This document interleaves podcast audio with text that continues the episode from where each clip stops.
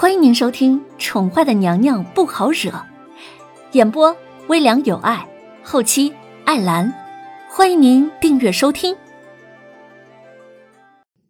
第四十一集。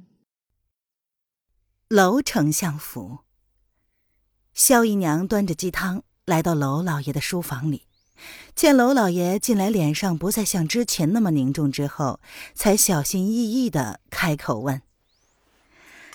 老爷呀，你看呐，我们雨烟年纪也不小了，是不是应该给她寻个好人家呀？嫣儿多大了？娄老爷放下了手中的毛笔，抬眸瞥了一眼萧姨娘，已经及笄了。萧姨娘将手中的鸡汤端到娄老爷面前，她笑着说：“才过及笄之年。”急什么呀？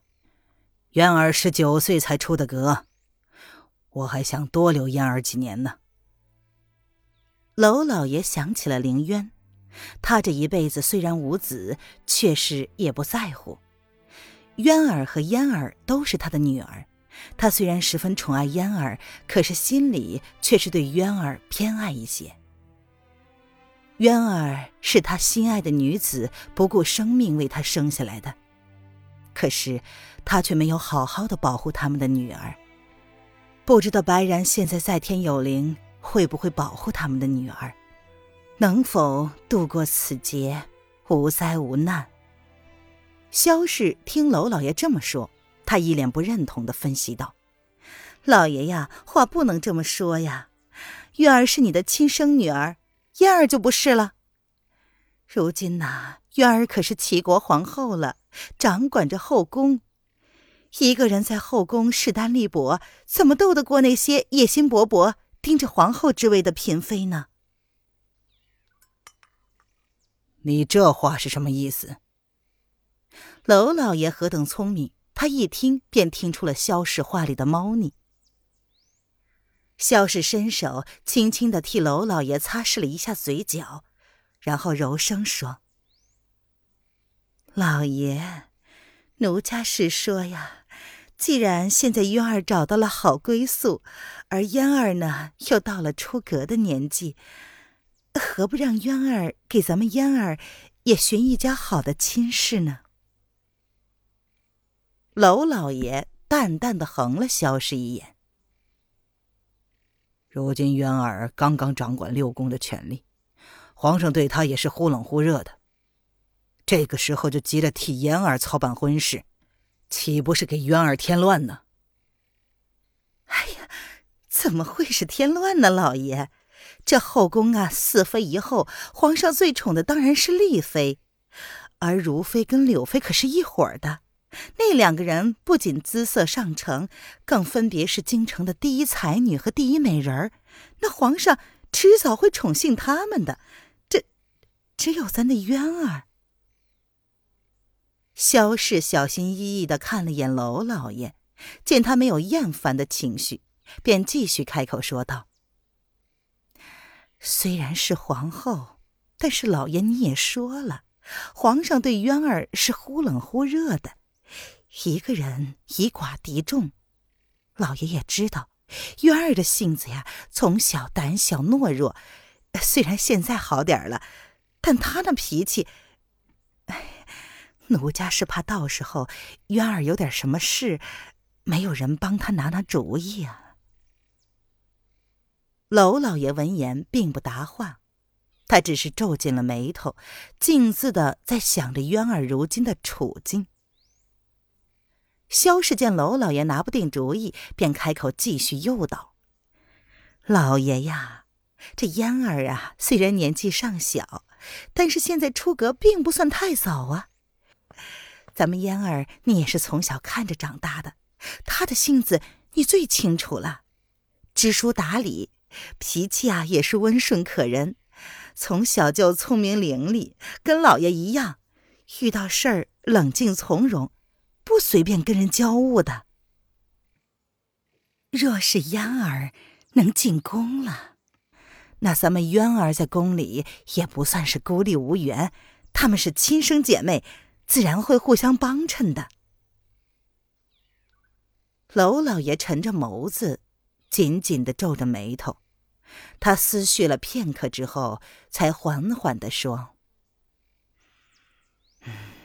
此事现在并不合适，这事儿要等为夫他日进宫，跟元儿商量了之后再议。”老爷呀，机不可失，失不再来，万一……萧氏见娄老爷要驳回他的意思，急了，连忙开口继续劝阻：“够了！你一个妇道人家！”成天整这些歪心思做甚？只要打理好这楼府上下，嫣儿的事休要再提。娄老爷见状怒了，他沉声怒喝了萧氏几句，便拂袖而去。待娄老爷离去片刻之后，萧氏气得一把摔掉了手中的盾罐，乒乓一声摔得极响，可见他已经急得七窍生烟了。哼！可恶！本夫人就不信了，不能将我们嫣儿送进皇宫。何院，娄雨嫣正在书房里练习毛笔字，见自家娘亲一脸阴沉的回来，便放下了手中的毛笔，柔声的问：“娘，你怎么回来了？不是给爹爹送鸡汤去了吗？”岂有此理！一回到何院，萧氏便一脸气急败坏的跟自家女儿说道：“哎呀，气死我了！你爹爹现在呀，一心只放在那个小贱人的身上，对我们母女俩不闻不问也就罢了，如今呐，就连你的婚事他也不想搭理，简直是岂有此理！”娄雨嫣闻言，惊讶的望着自己的娘亲：“娘，女儿才十五岁，着什么急呀？”他很惊讶，他的娘亲竟然在他刚刚及笄就打算将她嫁了。姐姐刚刚出阁，若是她再出嫁，这个家不是变得更冷清了吗？萧氏心中打着送女儿当妃子的主意，只可惜老爷那个老固执。当初他劝他让嫣儿代替渊儿进宫参选，没想到老爷不仅不答应，还冷落了他足足一个多月。哼，你这个死丫头，娘是想让你爹爹送你进宫，就凭你的姿色，只要能把握住机会，定能获得皇上的宠爱。若当时送进宫的是他们嫣儿，现当今当上皇后的人，就是他们的嫣儿了。萧氏思及此，恨极了楼凌渊。若不是这个死丫头一路挡着他的路，她早就是皇上的丈母娘了。嫣儿听母亲这么说，她微微的蹙眉。其实她并不赞同娘亲的说法。娘，姐姐这才离开一个多月，爹爹思念她也属于正常啊。嫣儿不要进宫，嫣儿只想留在爹娘的身边，多陪陪你二老。萧氏闻言，表情柔和了许多，但还是说：“哎，嫣儿啊。”娘知道你孝顺，但是你已经长大了，娘亲自然要为你的终身大事着想。娘老了，现在有这么好的一个机会，可以让你进宫，还当上皇上的妃子，这样千载难逢的机会，你怎么可以糊涂呢？听众朋友，本集播讲完毕，请订阅专辑，下集精彩继续哦。